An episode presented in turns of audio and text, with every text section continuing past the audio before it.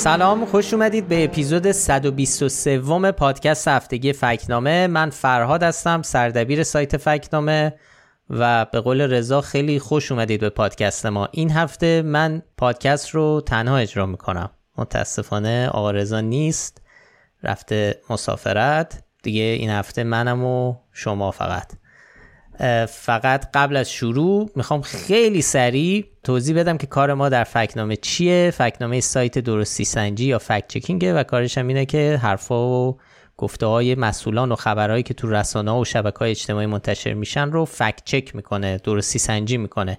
ما میریم سراغشون ببینیم که چقدر درستن یا چقدر با واقعیت فاصله دارن و در آخر هم بهشون یه سری نشان میدیم. تعریف این نشان ها رو هم لینکش در توضیحات پادکست هست می‌تونید ببینید. برای اونایی که شاید ندونن یه سری تعاریف نشان ها چیه.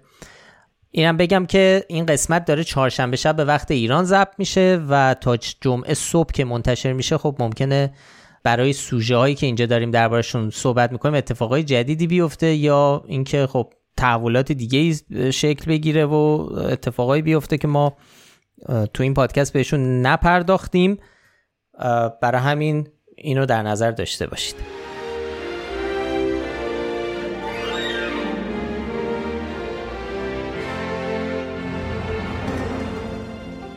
خب بریم سراغ فکچک اول که فکچک خیلی مفصلی هم هست. یعنی طبق محاسبه وبسایت فکنامه 16 دقیقه طول می‌کشه خوندنش که خب حالا 16 دقیقه برای بعضی ممکنه زمان کمی باشه ولی نسبت به اون چیزی که ما معمولا منتشر می‌کنیم که همیشه 5 دقیقه نهایتا 7 دقیقه است این مطلب پرکلمه تریه برای همین ولی خوندنیه. حالا اینجا ما سعی می‌کنیم که ما نه من سعی می‌کنم خلاصش رو براتون بگم. فکت چک درباره انقراض شیر و ببر ایرانیه. و اینکه خبرگزاری فارس روز 21 تیر یه گزارش ویدیویی منتشر کرده بود که توش ادعا می‌کرد که شیر و ببر ایرانی رو شاهزادگان پهلوی و قاجار ولی تاکیدش رو پهلوی بود منقرض کردن با شکارهای گسترده و زیادشون. خب این ادعا بی سابقه هم نبود. خود فارس اسفند سال پیش هم یه گزارش دیگه منتشر کرده بود. که تیترش بود پهلوی ها کدام گونه های حیات وحش رو منقرض کردن. خب ما رفتیم سراغ بررسی این ادعا چون موضوع خیلی جالبیه. واقعا هم نمی‌دونستیم نتیجه کار به کجا می‌رسه قبل از شروعش. حالا به نظرم خوبه که اطلاعاتی که توی اون مطلب مفصلی که رو سایت فکنامه گذاشتیم رو یه مقدار مرور کنیم. من خودم خیلی چیزای جدید یاد گرفتم. و تصورم نسبت به این مسئله انقراض تغییر کرد. اولین موضوعی که باید بهش اشاره بکنیم اینه که در بین شاهزادگان پهلوی و کلا خانواده پهلوی اون کسی که شکارچی حرفه‌ای بوده و خیلی مشهور بوده به شکارچی بودن و شکارش شاهپور عبدالرضا پهلویه که فرزند هفتم رضا شاهه. خب ایشون رو به عنوان ایده پرداز تأسیس کانون شکار و سازمان محیط زیست ایران می‌شناسن.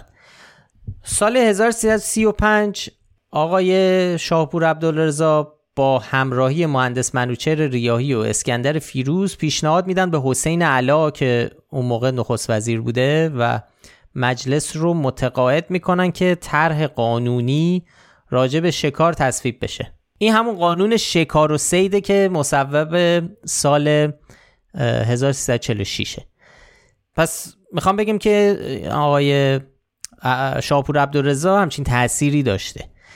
خب اینجا باید درباره شورای بین المللی شکار و حیات وحش یا CIC صحبت کنیم.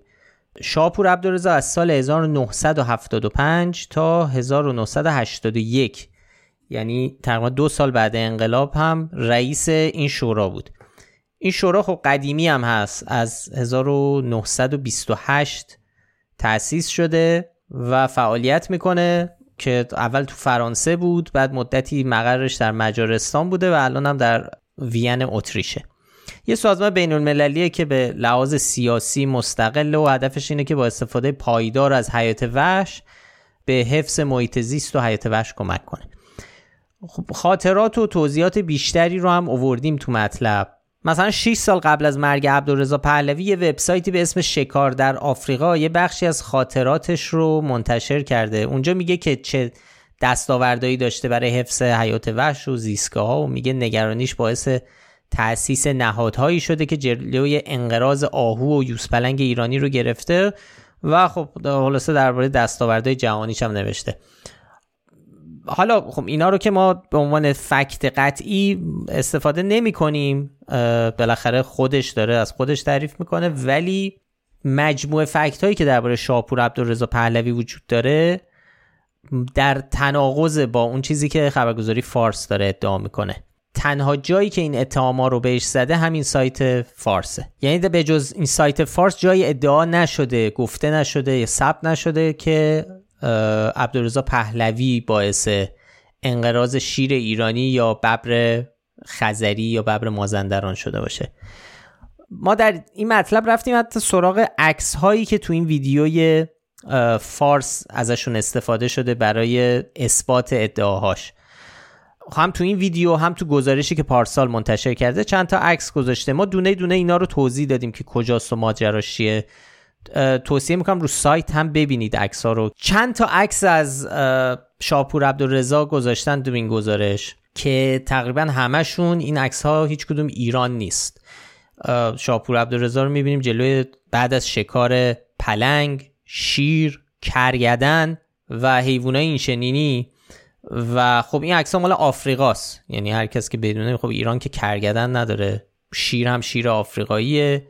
و به هر حال ما ولی می‌دونیم که این عکس عکسای ربطی به ایران ندارن. یعنی باز هم خبرگزاری فارس هم باز حداقل این تصاویر رو که به عنوان سند استفاده کرده هیچ ارتباطی با اون چیزی که داره میگه نیست. مثلا یه عکس گذاشتن از شاه و ملکه سریا که نشون میده که ایستادن با یه سری هیئت همراه و جلوشون دو تا ببر افتاده و شک...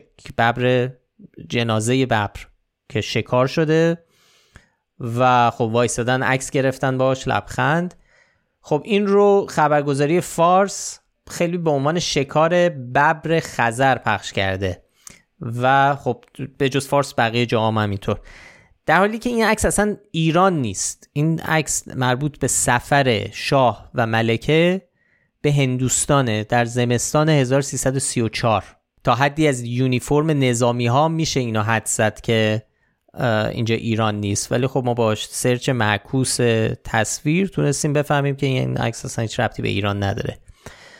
یا مثلا یه عکس دیگه گذاشتن که محمد رضا داره با یه تفنگ شکاری شلیک می‌کنه یا نشونه گرفته. این عکس هم مربوط به 1339 که در واقع شکار خرگوشه. خرگوش هم خب اصلا در خطر انقراض نیست و پروانه شکار خرگوش هم همین الان هم توسط محیط ایران داره صادر میشه همیشه هم صادر می‌شده. یعنی قوانینی براش وجود داره ولی یه گونه در حال انقراض نیست.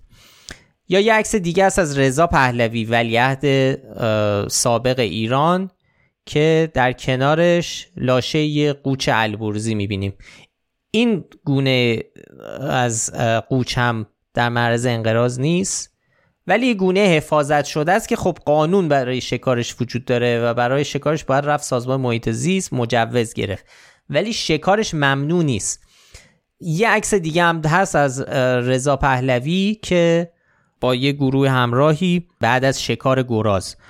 همینطور که می‌دونین همین الانش هم گراز حتی گونه حفاظت شده هم حتی نیست. یعنی مجوز شکارش البته مجوز شکارش فقط به غیر مسلمون ها داده میشه. یا حالا مسافرها توریستایی که مسلمون نباشه. به هر حال به جز اینا دیگه سندی عکسی فیلمی یا اصلا کلا نشانی از شکار شیر ایرانی و ببر خزری نیست. قاعدتا باید باشه چون اینها آدمای مهمی بودن همیشه همه همراهشون بودن عکس می‌گرفتن و شکار کلا یک کار شاهانه و اشرافی بوده و قاعدتا اگه چیزی بود منتشر می‌شد یا نقل می‌شد بعد از این همه سال حداقل.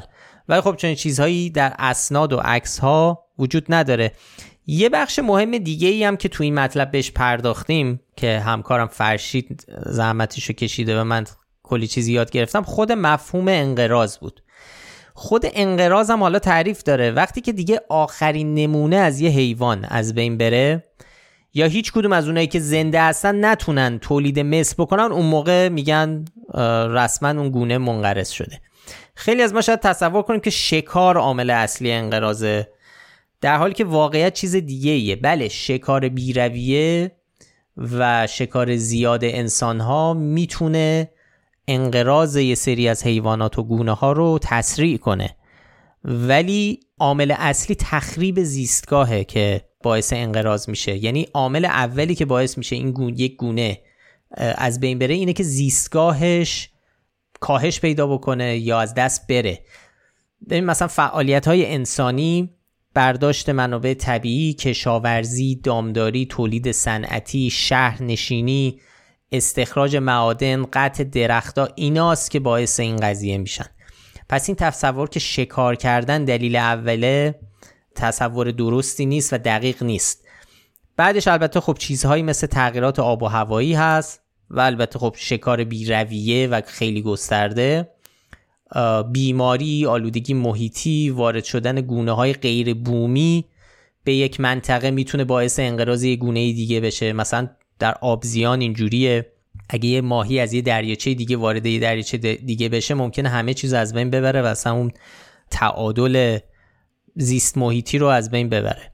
البته خب شاید خیلی ها دودو رو شنیده باشین. پرنده ای که در یه جزیره در اقیانوس هند بوده و در کمتر از 80 سال منقرض میشه. بعد از رسیدن انسانها به اون جزیره سال 1600 میلادی سربازای هلندی میبیننش. خیلی زود همونجور که گفتم در کمتر از یک قرن منقرض میشه. حالا چرا؟ به خاطر جنگل زدایی بوده. به خاطر این بوده که هلندی های سری حیوان میارن اونجا. اینا می‌بینن خونه دودوها رو خراب می‌کنن شکارشون می‌کنن. و اینکه خب خود دودوها هم یه پرنده ای بود یه نوع پرنده ای بوده که به لحاظ تکاملی خیلی آماده هم برخورد با همچین دشمنی نبوده. خیلی حالا تو عکسا و روایت هایی که هست ازش اینه که مثلا انقدر آماده نبوده و فرار نمی‌کرده از آدما که آدما می‌تونستن برن بالا سرش اینجوری با چوب بزن تو سرش میکشتن. برای همین خب این یه نمونه یه که یک تلفیقی از حضور انسان و فعالیت های انسانی به علاوه شکار خیلی زود نسل این پرنده رو منقرض می‌کنه. حالا این ادعای فارسی بخش دیگه هم داره که برمیگرده به شاهزادگان قاجاری. تو اون گزارش سال گذشته فارس گفتن که زل و سلطان فرزند ناصرالدین شاه و حاکم معروف اصفهان باعث انقراض ببر ایرانی شده. زل و سلطان چل سال حکومت اصفهان رو در دست داشته. خیلی شکارچی معروفی هم بوده. و خب اسنادی است که ادعا می‌کنه زل و سلطان 35 تا ببر رو در میانکاله شکار کرده. ولی برآوردها میگه جمعیت ببر تو اون موقع 5 6 برابر اون تعداد بوده. درباره ببر ما رفتیم سراغ دانشنامه ایرانیکا. خب دانشنامه ایرانیکا رو اگه حتما می‌دونید که خب یه دایرت و معارف بسیار بزرگه و برای نوشتن هر مدخل در مورد موضوعات مختلف از کارشناسای اون رشته استفاده کردن. حالا اونجا درباره ببر نوشته دلیل اول تخریب زیستگاه جنگلی و کوچ اجباری ببرها به مناطق کوهستانی بوده. یکی دیگه از دلایل همین بوده که پلنگ ایرانی می‌تونسته گرازای وحشی رو بیشتر شکار کنه. و البته دلیل بعدی هم شکار مسمومیت توسط مردم محلی ذکر شده. یه مقاله هست از آقای کاوه فیضاللهی روزنامه نگار علم و و مترجم و جانورشناس که اونجا دلیل انقراض ببرهای خزر رو از بین رفتن منابع حیاتی از جمله زیستگاه ها آب و تومه دونستن. استفاده از DDT هم خب مهم بوده. احتمالا بدونید که DDT رو برای از بین بردن پشای مالاریا در 1940 و 1950 استفاده می‌کردن روی نیزارها و تالابها. خب این ددت آب رو آلوده کرد. و ببرها مجبور شدن عقب نشینی بکنن به حاشیه زیستگاهشون و مشکلات ادامه پیدا کرد و در دهه 1960 هم به کلی ببر خزر در ایران منقرض شد. حالا علاوه بر اینا در مورد شیر ایرانی هم ما با آقای سام خسروی فرد حرف زدیم که متخصص و تحلیلگر محیط زیسته و اصلا کتابی نوشتن به اسم شیر ایرانی. ایشون به سوالات ما جواب داد و گفت به طور کلی دلیل انقراض شیر ایرانی جزیره ای شدن زیستگاه ها و بعدش کم شدن کیفیت زیستگاه ها بوده و این بوده که باعث انقراض شده. و ولی خب ایشون هم اشاره می‌کنه که بعد از اینها عواملی مثل شکار و مسموم کردن تومه ها هم موثر بوده که خب این طبعا با گسترش شهرنشینی اتفاق میفته دیگه برای خیلی از گونه های جانوری. هرچی انسان ها مناطق مسکونیشون رو در داخل زیستگاه های حیوانات گسترش بدن خب رو در رو شدن با اون حیوانات احتمالش افزایش پیدا می‌کنه و در نتیجه ساده ترین راه حلم شکار اونا و بالاخره از بین بردنشونه. معمولا حیوانات شانسی ندارن در مبارزه با گسترش مناطق مسکونی یا شهرنشینی. و خب آقای خسروی فردم اینو اشاره می‌کنن که بعد از تمام این کم شدن کیفیت زیستگاه ها به دنبال شکار و مسموم کردن تومه ها هم میاد. و اینکه ایشون حالا در مورد زل و سلطان هم اظهار نظری کرده که معتقد نیست که آخرین شیر ایرانی رو اونطور که گفته میشه زل و سلطان شکار کرده باشه.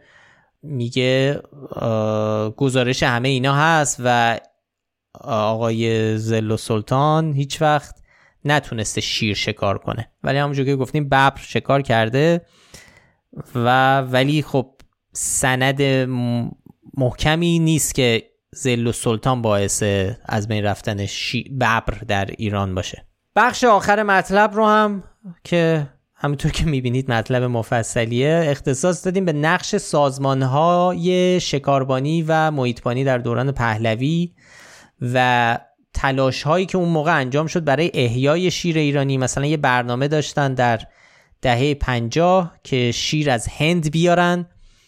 ولی خب این پروژه خورد به انقلاب و این اتفاق نیفتاد.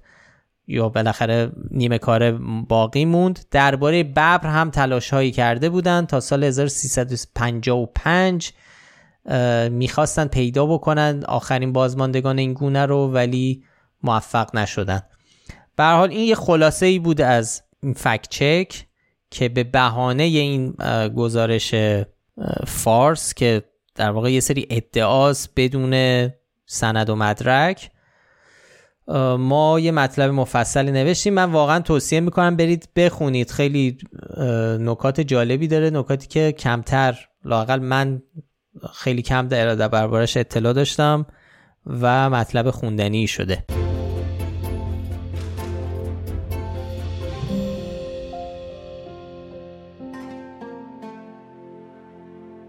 ما معمولا در فکنامه سراغ خبرهای یعنی تمرکزمون خبرهای ایرانه مگر اینکه اتفاقی بیفته که خب وارد بحثهای در فضای فارسی بشه یا رسانه های ایران بهش بپردازن.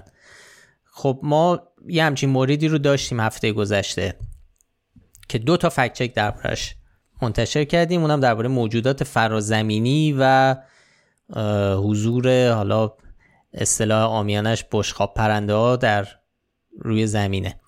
ممکنه شما هم این روزها خبرهایی در این باره شنیده باشید. دلیلش هم اینه که روز پنج مرداد یه نشست استماعی در کنگره آمریکا برگزار شد که موضوعش این بود. بعد از اون بعضی از سایت های خبری ایران تیتر زدن کنگره آمریکا وجود موجودات فضایی و فرازمینی را تایید کرد. ادعایی که از ما نشان نادرست گرفت. بریم سراغ جلسه در کنگره. ماجرا از چه قرار بوده؟ نمایندگان کنگره آمریکا می‌تونن درخواست بدن در موارد مختلف افرادی که به یه موضوعی ارتباط دارن بیان و درباره اون مطلب صحبت کنن و شهادت بدن. تو این جلسه هم سه نفر صحبت کردن. یعنی جلسه ای نبوده که اصلا توش صحبت ها و ادعاهای نمایندگان بخواد مطرح بشه.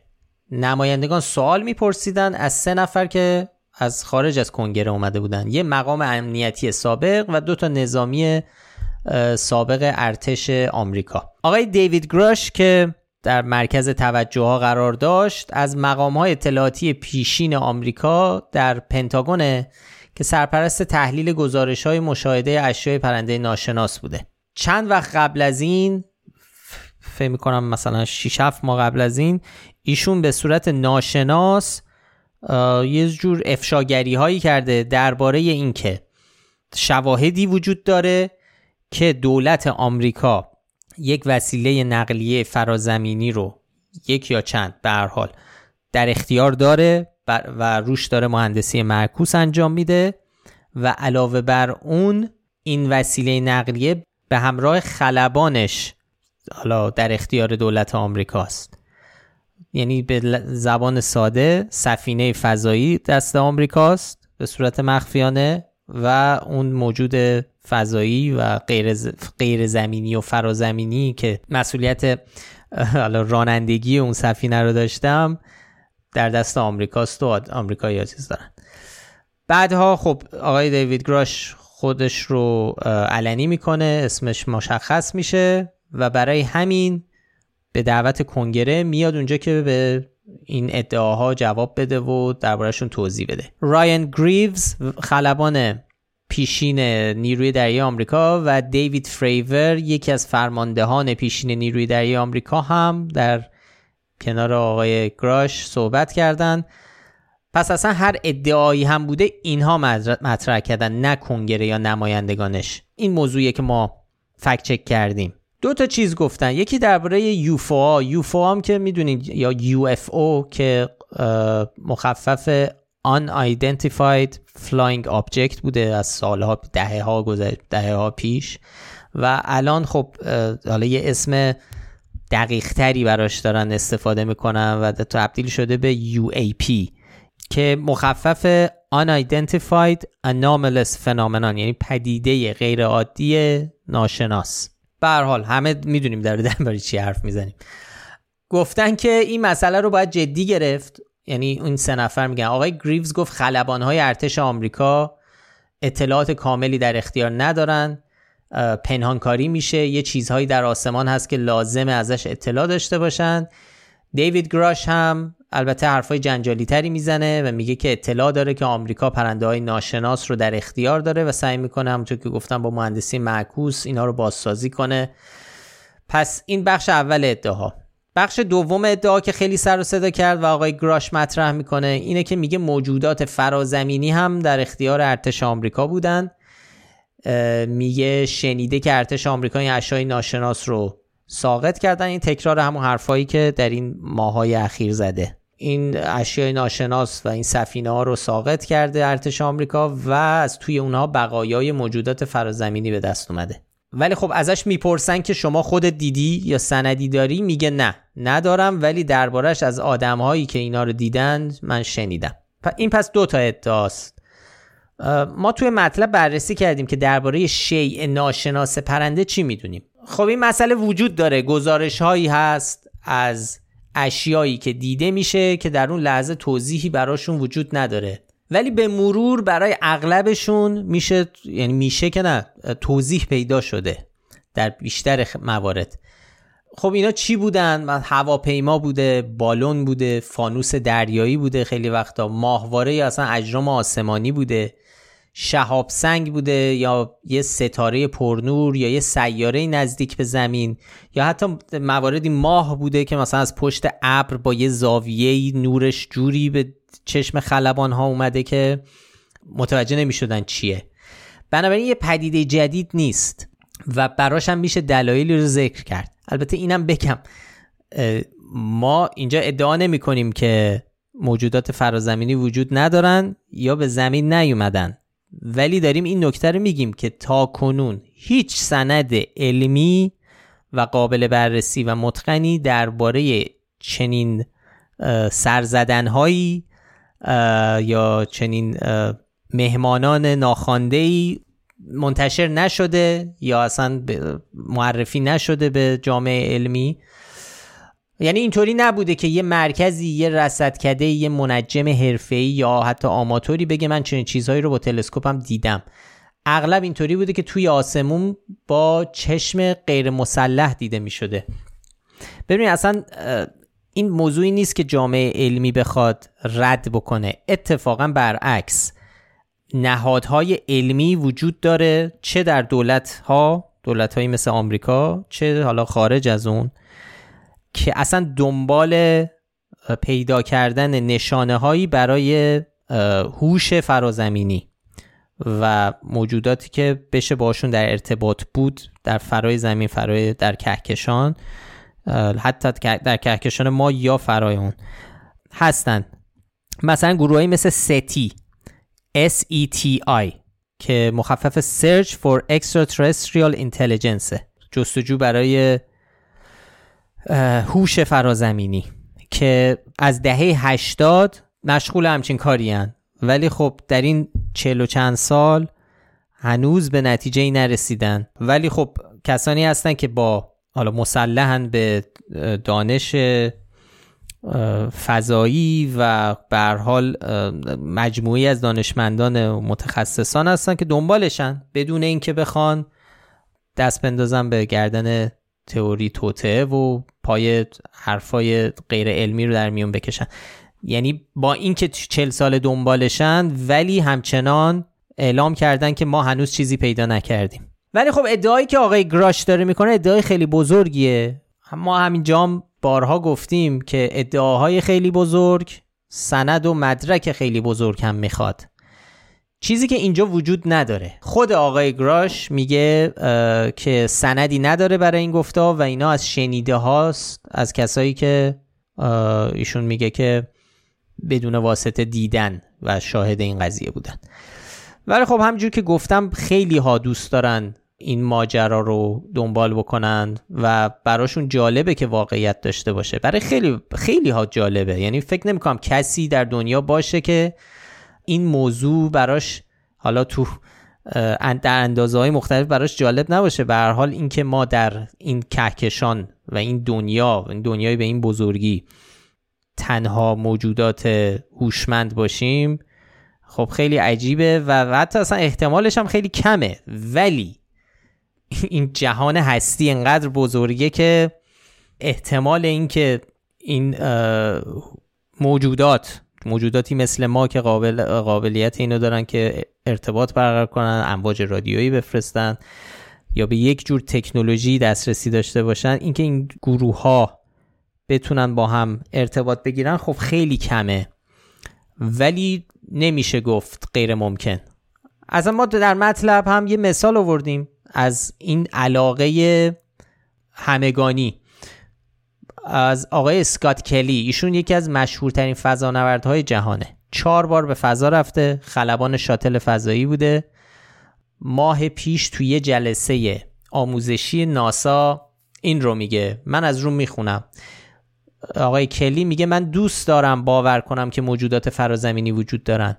اما تا وقتی که شخصی به من یک سند واقعی نشان ندهد نمی‌توانم چنین چیزی را باور کنم. یه توضیح مهم دیگه هم میده. میگه که بیشتر این ادعایی که مطرح میشه به خاطر اینه که وقتی کسی داره روی هوا یا روی سطح آب پرواز می‌کنه این مخصوصا در مورد خلبان ها دارن میگن به خاطر اینکه این موضوع خلبان ها خیلی مهمه چون بیشتر این مشاهدات توسط خلبان ها بوده. به خاطر اینکه خب تو آسمون باز و حالا به دلایلی که حالا میگیم. یه فیلمی هم که 2019 تایید شد از دوربین یک جنگنده آمریکایی. که یه جسمی رو همینجوری داره دنبال می‌کنه و این جسم داره با سرعت حرکت می‌کنه معلوم نیست چیه. به حال این ماجره خلبان ها و مشاهداتشون خیلی در نقطه توجهه. آقای کلی میگه که خیلی از این ادعایی که مطرح میشه به خاطر اینکه وقتی کسی داره روی هوا یا روی سطح آب پرواز می‌کنه فهمیدن اندازه و سرعت واقعی اجسام براش ساده نیست. چرا؟ به این خاطر که نقطه های مرجع اندازه گیری نداره و این به اشتباه میندازتش. میگه گاهی مسئله روی وسایل اندازه گیری که روی هواپیمای جنگنده هست هم وجود داره. یعنی اون همون دوربین ها و دوربین های مخصوص اونا هم ممکنه خطا بکنن. مثلا خودش یه مثالی زده بود که از اینکه وقتی تو ایستگاه فضایی بود وقتی به بیرون نگاه می‌کرد و یه جسمی رو می‌دید و به خاطر اینکه هیچ همونجور گفتم مرجع اندازه گیری نداره متوجه نمی‌شد که این جسم الان در مثلا چند متریشه یا مایل ها و کیلومترها فاصله داره ازش. که بعدا حالا مشخص شد فکر می‌کنم ایستگاه فضایی دیگه بود یا بالاخره مشخص شد چیه. ولی می‌گفت همینجور زل زده بودم و نمی‌تونستم من با چشم عادی اون چشم انسانی خودم درک بکنم که این فاصلش چقدره و این چیزی که من دارم می‌بینم یه بزرگه یه کوچیک که در نزدیکیمه. به طور کلی هم مثلا یه مسئله وجود داره اونم اینه که کلی دانشگاه کلی مرکز علمی این همه سازمان فضایی از چین و روسیه و اروپا و آمریکا و کانادا هستن که دارن با دقت نه تنها جو زمین که بخش های قابل توجهی از فضا رو رصد می‌کنن. اگه بخوایم فرض کنیم چنین موجوداتی اومدن و حالا جالبه که از همه جای زمین هم آمریکا رو انتخاب کردن. باید قبول کنیم که این همه نهاد و فرد و سازمان همه ساکت بودن در قبالش هیچی نگفتن هیچ کس هم متوجه نشده به حال رسد نشده هیچ حرکت مشکوکی حرکتی که جلب توجه بکنه. و خب این چنین چیزی احتمالش رو خیلی کم می‌کنه. یه مثالش هم که شاید بخوام بزنیم مثال موشک زدن به پرواز اوکراینی در آسمان تهران باشه. اینکه بسیاری از ماهواره ها بسیاری از مراکز اطلاعاتی جهان نهادهای اطلاعاتی جهان تونستن این رو رسد بکنن این شلیک این دو موشک رو تایید بکنن و ببینن و سند و شاهد براش داشته باشن نشون میده که خب چقدر اتفاقاتی که در جو زمین داره میفته نمونه های مشابه اینجوری و حرکات این شکلی غیر عادی سریع جلب توجه می‌کنه. خب ما اصلا همچی چیزی رو نداشتیم در جهان. چیزی چنین چیزی گزارش نشده. حالا مگر اینکه بخواین به این موضوع فکر کنین که خب از مثلا از تکنولوژی استفاده شده که هیچ گونه دیتکشنی نباشه و اصلا از یک سفرهای هم آخه آقای چیزم آقای گراش هم یه جا ادعا می‌کنه که اینا اصلا از بودهای دیگه دایمنشن های دیگه هستی اومدن. می‌دونین؟ حالا این دیگه وارد قصه میشه که بازم ما نمیگیم نیست ولی انقدر بزرگه که احتیاج به سند و شواهد خیلی قوی داره. و تا وقتی که خب این همچی چیزایی ارائه نشه ما از آقای گراش اجازه می‌خوایم که فعلا باور نکنیم اون چیزی که ایشون داره میگه رو. یا لاقل فعلا بذاریمش رو تاقچه تا وقتی که سندی براش مشخص بشه. آها اینم بگم که ما توی حالا پیام هایی که تو تلگرام دریافت کردیم و کلی کامنت های پست اینستاگرامیمون درباره این فکت چک ظاهرا یه سوء تفاهمی پیش اومده برای خیلیا که دوست داشتن باور بکنن این ماجرا رو و این ماجرا رو تموم شده فرض بکنن. و اونم این بوده که ما میگیم نه موجودات فرازمینی نیومدن. ما اولا فعلا که اینو نگفتیم. ما چیزی که موضع ما اینه که ما نمی‌دونیم. هنوز هم نمی‌دونیم. با گفته های و شهادت آقای گراش هم حتی ما نمی‌دونیم هنوز چون ایشون سندی ارائه نداده. ولی فرای این ما اصلا حتی درباره این هم اظهار نظر نکنیم ما داریم میگیم کنگره آمریکا چیزی رو تایید نکرده. این اشتباهه که در رسانه های ایرانی و در شبکه های اجتماعی این قضیه رو تموم شده می‌دونن. چرا؟ چون نمایندگان کنگره تاییدش کردن. نه نمایندگان کنگره گوش دادن به شهادت افرادی که مدعی چنین چیزی هستن. این نکته خیلی مهمه که ما بی خودی فوش خوردیم بابتش. و این سعی کردیم اینا هم توضیح بدیم. حالا یه چیزی هم که خیلی مطرح میشه تو این قضایا اگر دقت کنید همیشه خیلی تاکید میشه روی صلاحیت اون افراد. اینکه طرف خلبان خبره ارتش آمریکاست یا اون یکی معمور اطلاعاتی چی چیه که نشون بده که خب ببینید اعتبار داره حرفشون. بله درسته ولی تو موارد این چنینی مثلا سر ماجرای بالون های جاسوسی چین هیچکس براش مهم نبوده که اون خلبانی که این اینو کشف کرده آیا صلاحیت اینو داشته چند سال سابقه کار داشته یا یا مثلا فلان دانشمند با فلان مدرک علمی همچین ادعایی که نه اصلا این چیزا کسی براش مهم نبوده. چرا؟ چون عکس هست ازش. عکس هست تصویر داریم. کار شده شواهد و اسنادش وجود داره. همه بررسی کردن. مشخص شد که بله این بالون جاسوسی چینه. هیچ کس هم هیچ بحثی دربارش نیست و هیچ کس هم لازم نمی‌دونسته بیاد بگه که اون کسی که کشف کرده مثلا فلان خلبان با سابقه است و این همه. بعدم تمام خلبان ها و تمام فضانوردا در نهایت انسانن. انسان ها هم مستعد اپتیکال ایلوژن یا اشتباهات دیداری که در حالا چشم ما به عنوان انسان و مغز ما وجود داره هستن. برای همین اینکه طرف فضا نورده یا خلبانه دلیل نمیشه که چیزی رو اون چیزی که می‌بینه رو دقیقا بفهمه که داره به چی نگاه می‌کنه یا چشمش گولش نزنه به اصطلاح. به حال چیزی که ما داریم میگیم و همیشه ما باید یادمون باشه و از شما هم دعوت می‌کنم که همیشه تو اینجور موارد در نظر بگیریم اینه که برای ادعاهای بزرگ سندهای بزرگ و شواهد محکم لازمه. و تا وقتی که اونا نباشن ما باید بگیم که آقای گراش با اجازهتون و با عرض شرمندگی ما همچنان به جستجو درباره این موضوع ادامه میدیم تا وقتی که سند درستی در اختیارمون باشه.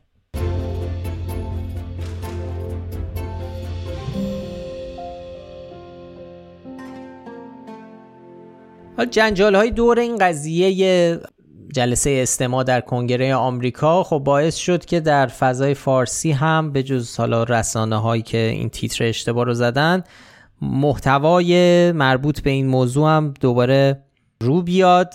ماجراهای افرادی مثل بیلی مایر که سالها پیش ادعا می‌کنه یعنی از سالها پیش هنوزم در قید حیات ایشون سالها پیش ادعا می‌کنه که با موجودات فرازمینی در ارتباطه میشناستشون حتی اسماشون داره میگه و یک جور فرقه حالا عقیدتی هم راه انداخته دور خودش. و خب طرفداران زیادی داره دیگه. کلی مستند دربارش ساخته شده ولی خب باز هم هیچ کدوم از اینا سند علمی وجود نداره برای ادعاهاش.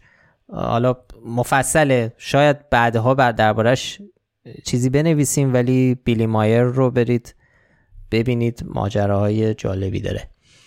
ولی به جز این یک یکی از چیزهایی که ظاهرا دوباره داره پخش میشه در شبکه های اجتماعی و چند نفرم تو تلگرام ازمون خواستن که بررسیش کنیم یک ویدیو قدیمی و سیاسفیده که خیلی هم مشهور اتفاقا و جز تئوری توته های کلاسیکه و چیزیه که ادعا میشه که داره کالبوت شکافی یک موجود فرازمینی رو نشون میده. خب ما اینو بررسی کردیم. و دربارش نوشتیم رو سایت. حالا ماجرا چیه؟ این یه ویدیو سیاسفید حدودا 14 دقیقه است و از این نسخهاش 17 دقیقه.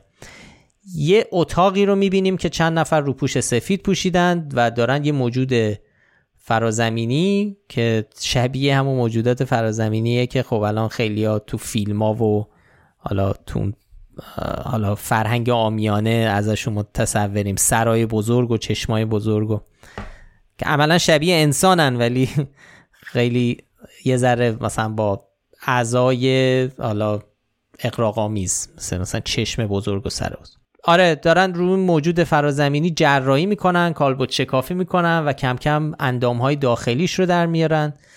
خب این ویدیو رو گذاشتن تو کانالا نوشتن که این عمل کالبوت شکافی فرازمینی هاست که بعد از حادثه رازول به دست ارتش آمریکا افتاده. حالا می‌رسیم به ماجرای رازول. ما رفتیم سراغ سابقه این ویدیو. این ویدیو در حدی مشهوره که سابقش اصلا تو کانال های تلویزیون و هم هست. سال 1995 یه فیلمی منتشر میشه که همین فیلم باشه به اسم کالبوچه کافی بیگانه که همین فیلم سیاه سفیده. فاکس پخشش می‌کنه Channel 4 در بریتانیا پخشش می‌کنه. گزارش های پخشش هست و خیلی هم سر صدا می‌کنه. میگن این واقعیه. تهیه کننده اون فیلم یه آقایی به اسم ری سانتیلی. که بریتانیاییه و خب تهیه کننده این مستنده. ادعا می‌کنه که یه فیلم بردار بازنشسته آمریکایی بازنشسته ارتش آمریکا این رو تهیه کرده و به دستش رسونده و نمیخوادم فاش بشه که کیه.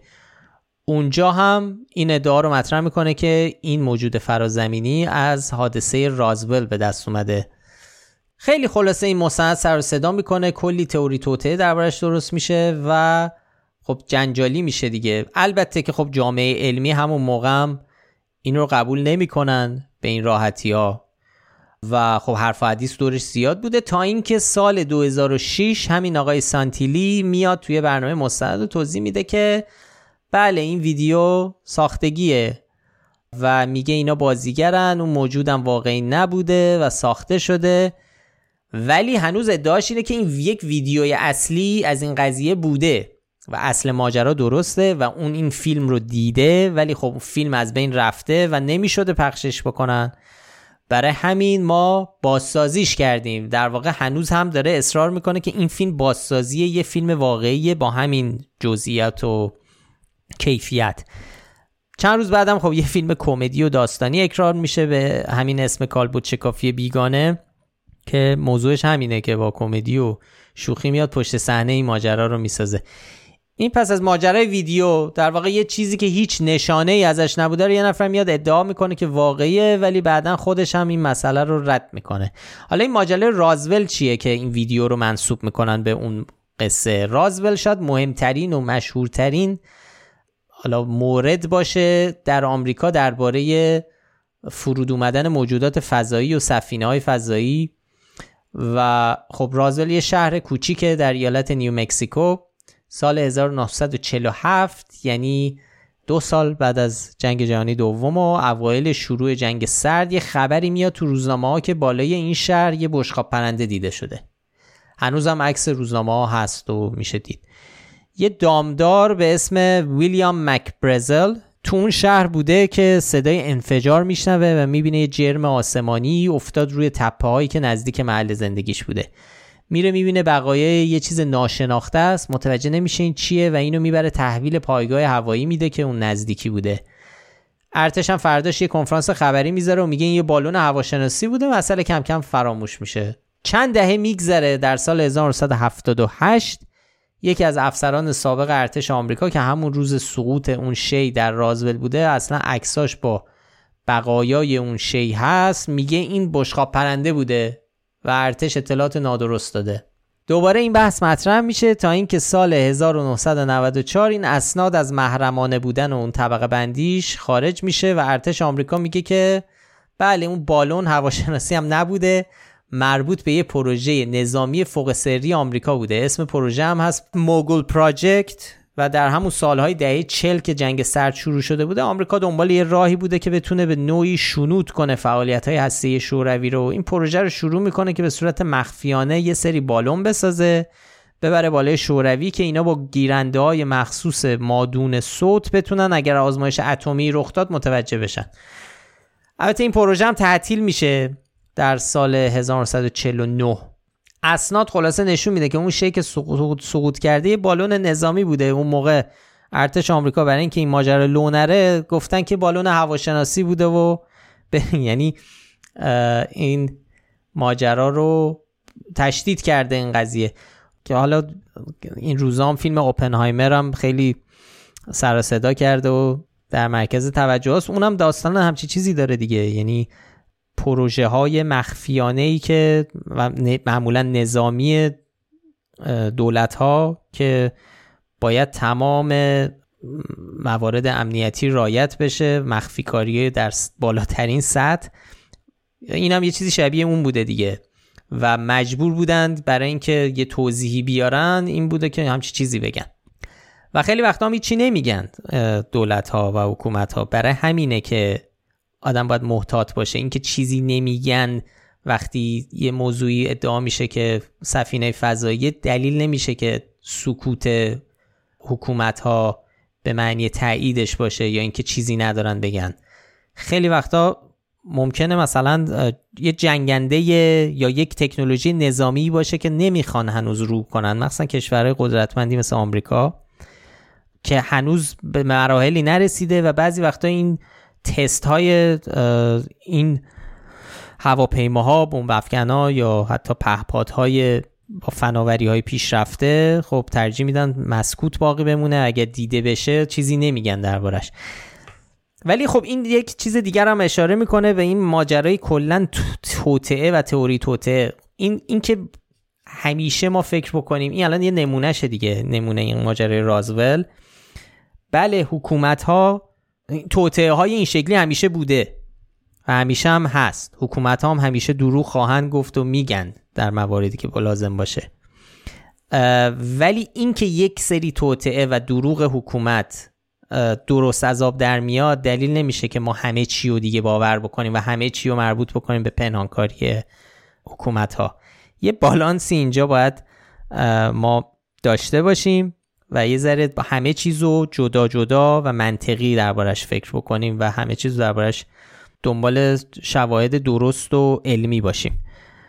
ولی خب به حال این موضوعات مثل رازول باعث میشه که بعضیا اینو بستش بدن به تمام موارد این چنینی که خب به نظر ما درست نیست.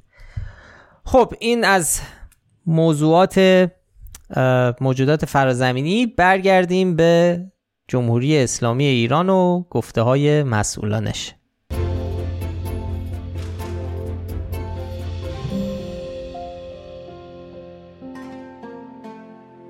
ما این هفته گفته های سه نفر از مسئولان جمهوری اسلامی رو هم فکت چک کردیم که خیلی سریع اونها رو هم مرور می‌کنیم. اولیش مربوط میشه به دبیر شورای عالی انقلاب فرنگی عبدالحسین خسروپناه که به قول رضا وقتی توی مواقع میگه که آخوندم هست.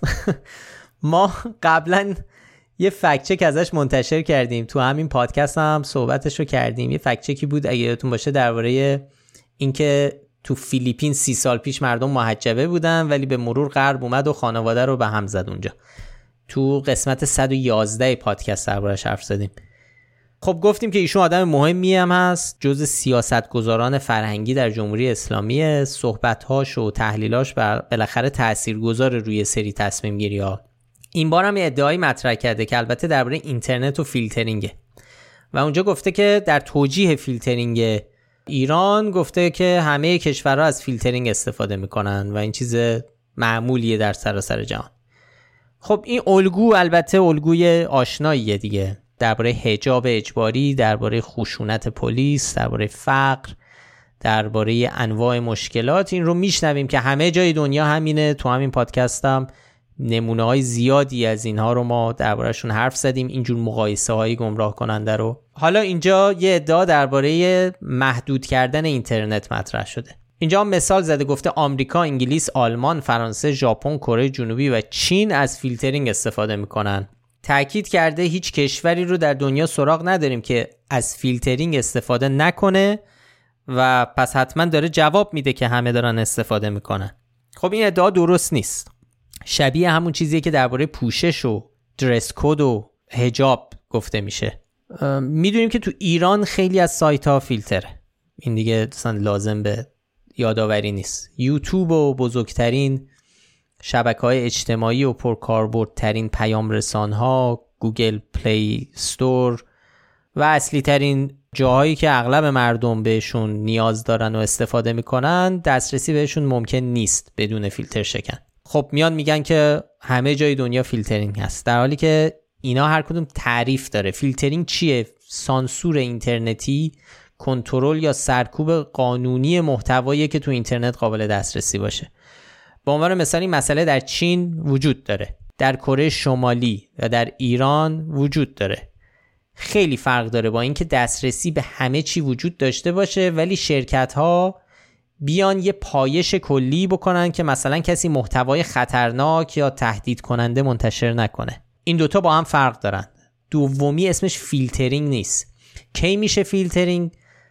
مثلا وقتی که توی DNS بیای دستکاری کنی مثلا دامنه یه کشور خاصی اصلا در کشورت باز نشه. یا اینکه بیای یه سری IP رو فیلتر کنی.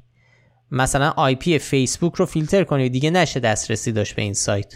یه نوع دیگه از فیلترینگ هم اینه که بیا یه واژه هایی رو کنترل کنی و دسترسی به محتوایی که این واژه رو داره رو ببندی. اینا هیچ کدوم در آمریکا و انگلیس و آلمان و فرانسه وجود نداره. ما در ادامه توضیح دادیم در مطلبمون که سازوکار فیلترینگ در ایران چجوریه. گفتیم که چه حجم بودجه و منابعی داره برای فیلترینگ خرج میشه و چقدر سازمان و نهاد با بودجه عمومی درگیر این مسئله هستند به جز اون گزارش ها رو هم بررسی کردیم گزارش نهادهای مختلف رو. مقایسه کردیم فیلترینگ در ایران و در جهان چطوریه. مثلا خانه آزادی یا Freedom House یک رتبه بندی داره که آزادی اینترنت رو رده بندی کرده. 70 تا کشور تو این لیست هستن ایسلند و استونی و کاستاریکا و کانادا و تایوان. اول تا پنجمن ویتنام و کوبا و ایران و میانمار و چین در رده های آخرن. یا مثلا 200 تا سایت پربازدید دنیا رو لیست کردیم و مشخص شده که یک سومشون یعنی 65 تا از این سایت ها در ایران فیلترن. این آمارها رو که می‌بینیم و مقایسه می‌کنیم متوجه میشیم که این حرف حجت الاسلام خسرو پناه چقدر حرف نادرستیه. سایت های اینترنتی تو بسیاری از کشورهای دنیا فیلتر نیستند سرویس های پربازدید بازند همه دسترسی دارن. کسی از فیلتر شکن برای دور زدن فیلترینگ استفاده نمی‌کنه و اگر از VPN استفاده میشه برای حالا حفظ حریم خصوصی و این صحبت هست اینطوریه که وارد لپتاپ یا گوشیش میشه و اون چیزی رو که می‌خواد باز می‌کنه ازش استفاده می‌کنه و تجربه فیلترینگ هم نداره. تنها مواردی که حالا یه سری دسترسی ها محدود میشه همونجور که گفتم مواردیه که ترویج تروریسم و خشونت به صورت واضح باشه یا از همه مهمتر هر اون چیزی که حالا به اسم child pornography و یا هرزنگاری کودکان. مطرح میشه. اینجاست که خب بالاخره قانون وارد میشه و اصلا اینا جرم های خیلی سنگینی هن. وگرنه سایت ها و پلتفرم ها در تقریبا بیشتر جهان بازن و قابل دسترسی. منتها هدف آقای خسرو و خیلی از متولیان فرنگ و اینترنت در ایران ظاهرا اینه که این رو جا بندازن که این پدیده همه جا هست و یه پدیده خیلی عادیه. حالا مثلا ما چون کشور اسلامی هستیم یک مقدار سختگیرتریم در حالی که خب این تصویر نادرستیه. شهروندان تو بسیاری از کشورها آزادانه به محتوا اینترنت دسترسی دارن و ما هم به این گفته آقای خسروپناه نشان نادرست دادیم.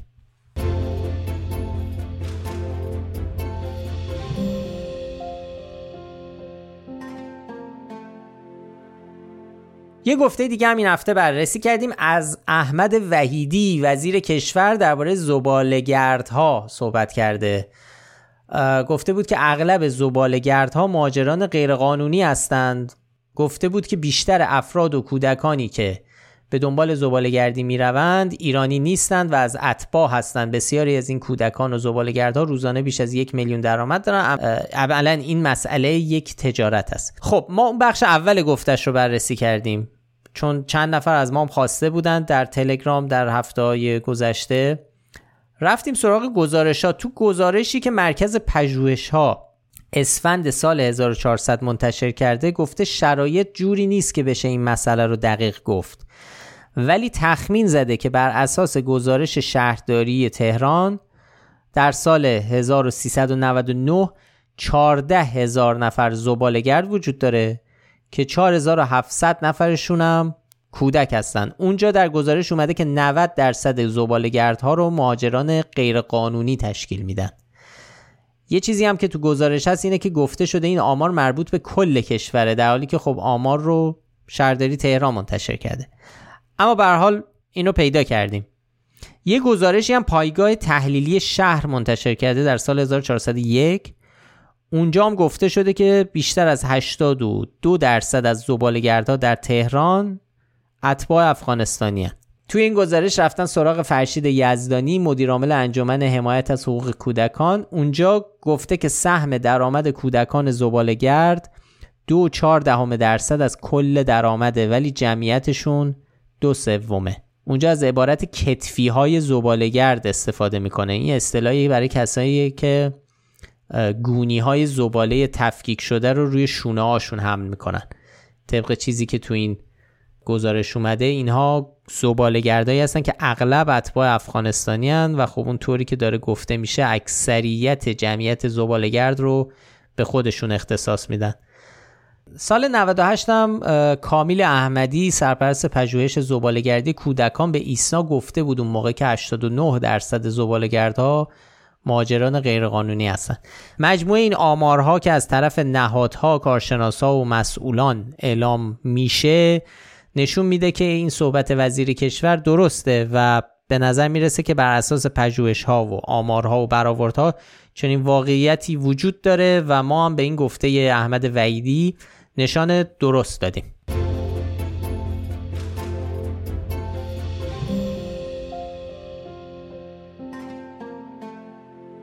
آخرین فکت چک هم مربوط میشه به ادعایی از حجت الله عبدالملکی که الان دبیر شورای عالی مناطق آزاد تجاریه و مشاور ابراهیم رئیسی. البته الان که ما داریم اینو ضبط می‌کنیم الان دیدیم یه ادعای دیگه ایشون کرده که خب خیلی هم تو شبکه اجتماعی دارن بهش واکنش نشون میدن. در کیش گفته که اتاق سرمایهگذاری خارجی امارات به ایشون مراجعه کرده گفته تا 100 میلیارد دلار حاضرن در مناطق آزاد ایران سرمایه گذاری کنن. خب ما اینو هنوز فکت چک نکردیم ولی جای آقا رضا خالی که مظلومیت عددی که می‌گفت اینجا این 100 میلیارد دلار امارات می‌خواد سرمایه گذاری بکنه در مناطق آزاد ایران. این حالا این فکت چکی که می‌خوایم بگیم ربطی به این نداره ولی الان دیدیم ایشون دوباره همچین حرفی زده. ممکنه حالا نمی‌دونم این اصلا قابل فکت چک هست یعنی بزرگی عدد در حدیه که آدم یه لحظه شک می‌کنه که چیکار کنه با این ماجرا. چیزی که می‌خوایم بررسی کنیم یه بحث دیگه است. ما قبلا هم از ایشون فکچک هایی داشتیم. مثلا سال 1400 گفته بود که اقتصاد ایران از اقتصاد چین بازتره که ما بهش نشان شاخدار دادیم. و امسال هم تو فروردین گفته بود که تعداد مسافران و گردشگران نوروزی به مناطق آزاد نسبت به سال گذشته 67 درصد رشد داشته که اونجا هم این گفتش از ما نشان نادرست گرفت. حالا این بار ایشون در, توییتر در توییترش نوشته بالغ بر 20 هزار میلیارد تومن سرمایه گذاری در جریان برگزاری دومین نمایشگاه معرفی بسته های سرمایه گذاری و توانمندی های صادراتی مناطق آزاد و ویژه اقتصادی جذب شده. آقای عبدالملکی گفته تو این نمایشگاهی که امسال تو مشهد برگزار شده و این دومین دورش بود اعتباراتی که جذب شده چهار برابر نمایشگاه اولی بوده که برگزار شده. خب ما رفتیم سراغ گزارش ها و آمارها. جایی به صورت عمومی نیست که این عددها به تفکیک منتشر شده باشه و بدونیم دقیقا ماجرا از چه قراره. ولی چیزی که می‌دونیم آمارها یکی از نمایشگاه اول منتشر شده. دور اول نمایشگاه از 25 تا 28 بهمن سال 1401 برگزار شده بود. تاریخ مهمه چون از اون موقع تا دور دوم یعنی تا تیر حدودا 5 ماه گذشته. که ادعا شده چهار برابر شده جذب اعتبارات. اونجا گفته بودن که 17 هزار میلیارد تومن تفاهم نامه قرارداد داخلی و حدود 950 میلیون دلار هم تفاهم نامه قرارداد خارجی امضا شده که ارزش اینا در مجموع میشه 54 هزار میلیارد تومن. یعنی خلاصه اینا میگن تو پنج ماه تونستن 254 هزار میلیارد تومن سرمایه‌گذاری خارجی و داخلی جذب کنن. حالا این عدد چقدر بزرگه؟ 200 هزار میلیارد تومنی که گفتن در نمایشگاه دوم جذب شده از نصف کل بودجه عمرانی کشور بیشتره. یعنی میشه یک سوم درآمد نفتی پیش بینی شده در قانون بودجه امسال. واقعا عدد چشمگیری میشه. ما با قیمت دلار حساب کردیم میشه چیزی حدود 5 و یک دهم میلیارد دلار. یعنی 5 میلیارد و 100 میلیون دلار. گزارش مرکز پژوهش میگه که عمل کرده مناطق آزاد از سال 1392 تا 1399 سالانه به طور متوسط 6.3 دهم میلیارد دلار بوده. ارزش کل سرمایه‌گذاری داخلی و خارجی. یعنی کل سال 6.3 دهم میلیارد بوده و اینها ادعا می‌کنن تو پنج ماه شده 5 و یک دهم میلیارد دلار که خب یه مقدار اینا با هم همخونی ندارن. ولی به هر حال ما دسترسی نداریم به این آمارها. تاکیدم می‌کنیم که یک مقدار به نظر می‌رسه که با بقیه شواهد جور نیست و خیلی ادعای بزرگیه. ولی خب به دلیل اینکه دسترسیمون به منابع محدوده ما به این گفته نشان غیرقابل اثبات میدیم. دیگه اینکه بخوایم درستی یا نادرستیش رو ثابت بکنیم احتیاج به اطلاعات بیشتری وجود داره که ما الان همونجور که گفتم دسترسی بهشون نداریم. بریم سراغ کامنت ها و چند تا کامنت رو بخونیم و اپیزود رو ببندیم.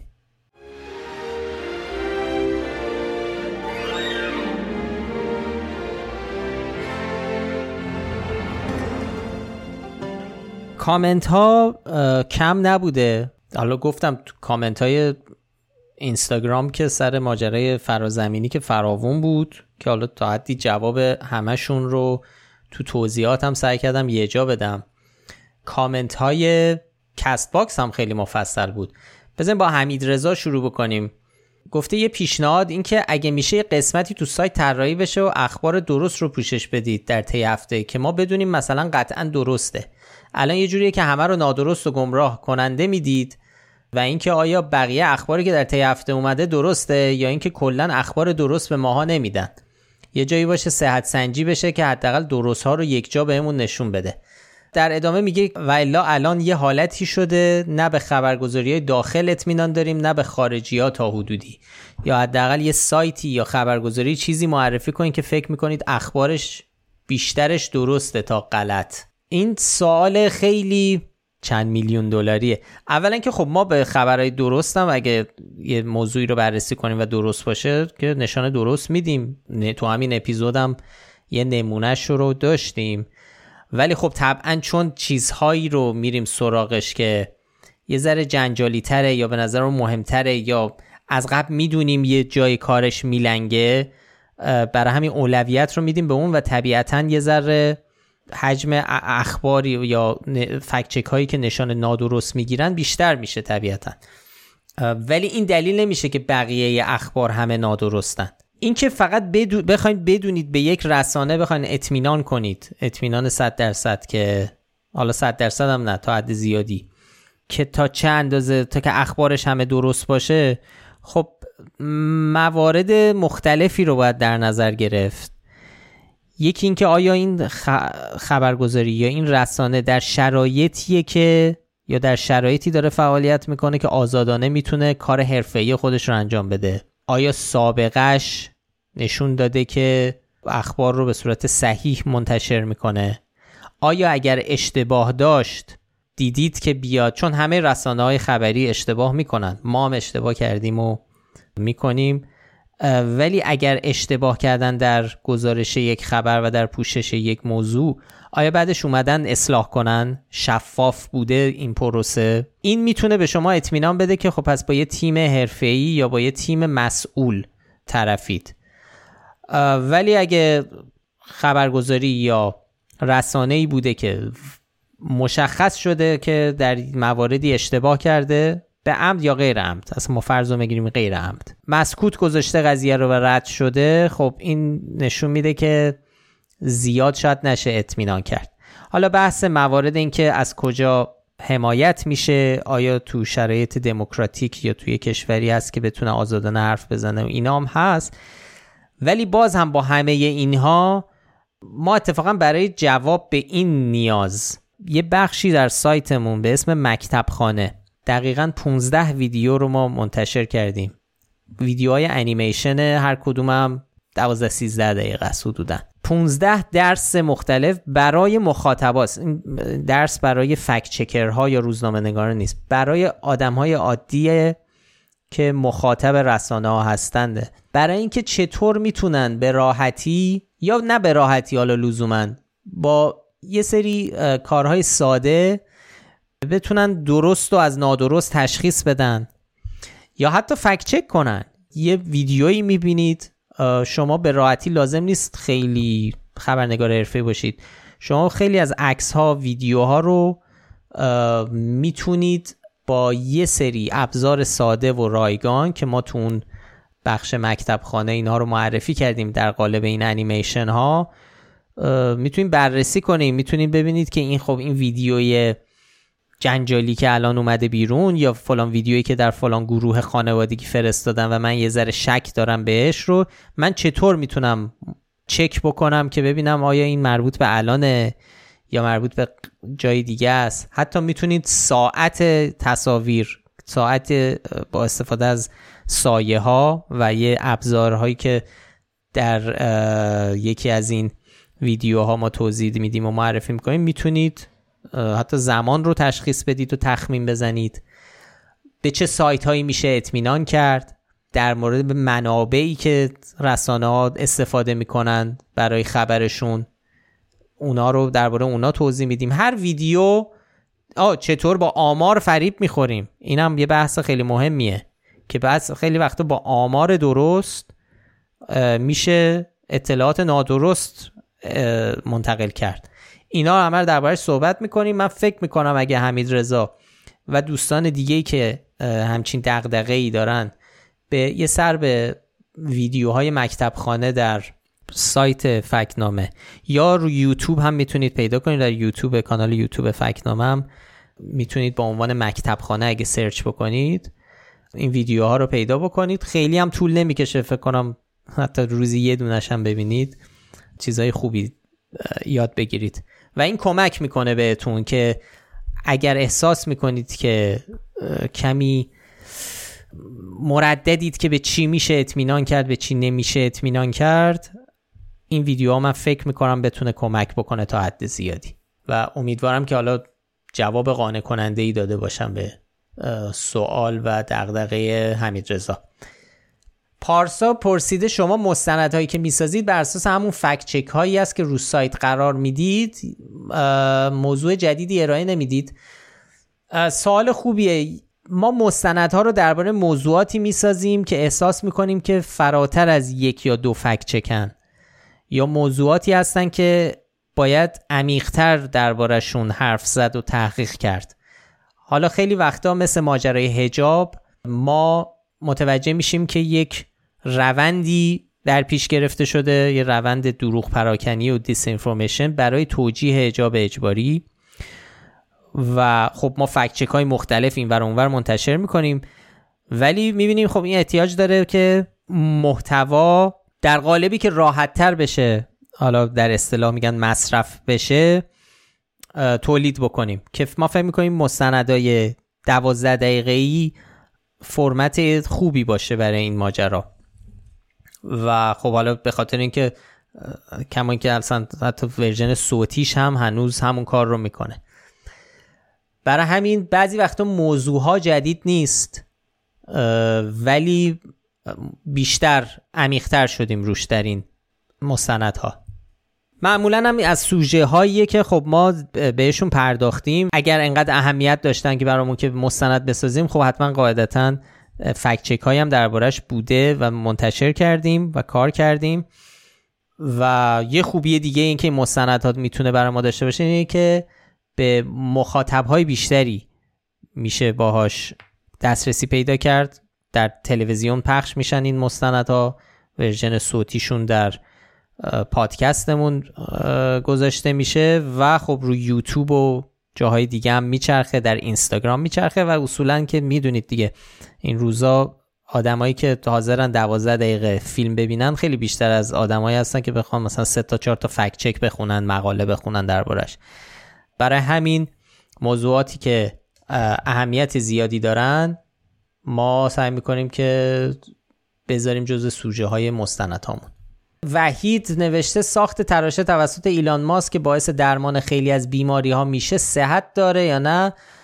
فکر می‌کنم در مورد پروژه نورولینک ایلان ماسک دارن صحبت می‌کنن. جواب کوتاهش اینه که بله این پروژه وجود داره ولی هنوز تو مراحل ابتداییه و حالا حالا مونده که بخواد عملی بشه تا جایی که من می‌دونم. من خیلی زیاد دربارش نخوندم ولی تا جایی که می‌دونم این هنوز مراحل ابتداییه و در در حال تحقیق بله ولی این وجود داره و ساختگی نیست قضیه. فروغ برامون نوشته من شنبه صبح تو آزمایشگاه گوش میدم پادکست رو چون اسمم رو تو آخر پادکست می‌خونین منم دستکشامو در میارم میام یه کامنتی بذارم که هفته دیگه اسمم رو بخونید. خیلی ممنون از فروغ عزیز. کامنت های دیگه خیلی جواب دادنی نیست. بیشتر دوستان اظهار نظر کردن. تا جایی که من دارم می‌بینم یه دوست عزیزی به اسم الف کریمی نوشتن خش صدای آقا رزامون هم بد نیست. ولی به هر حال خیلی ها به من لطف داشتن. فقط کامنت ها نبود اینا اونایی که من احساس کردم میشه بهشون جواب داد. وگرنه از این دوستانی که کامنت گذاشتن مثل ساسان، صدف، محسن، احسان، پارسا که گفتیم آرش، فروغ در آزمایشگاه بدون دستکش، وحید، نسیم، گیلگمش، البرز، مسعود و محسا ازشون تشکر می‌کنیم و خیلی ممنون که کامنت می‌ذارید. می‌تونید حالا کامنت های بقیه هم دوستان برم ببینن. خیلی وقتا می‌بینم خود دوست مخاطب ها با هم دیگه دارن حرف می‌زنن جواب میدن که اون هم جالبه دیگه.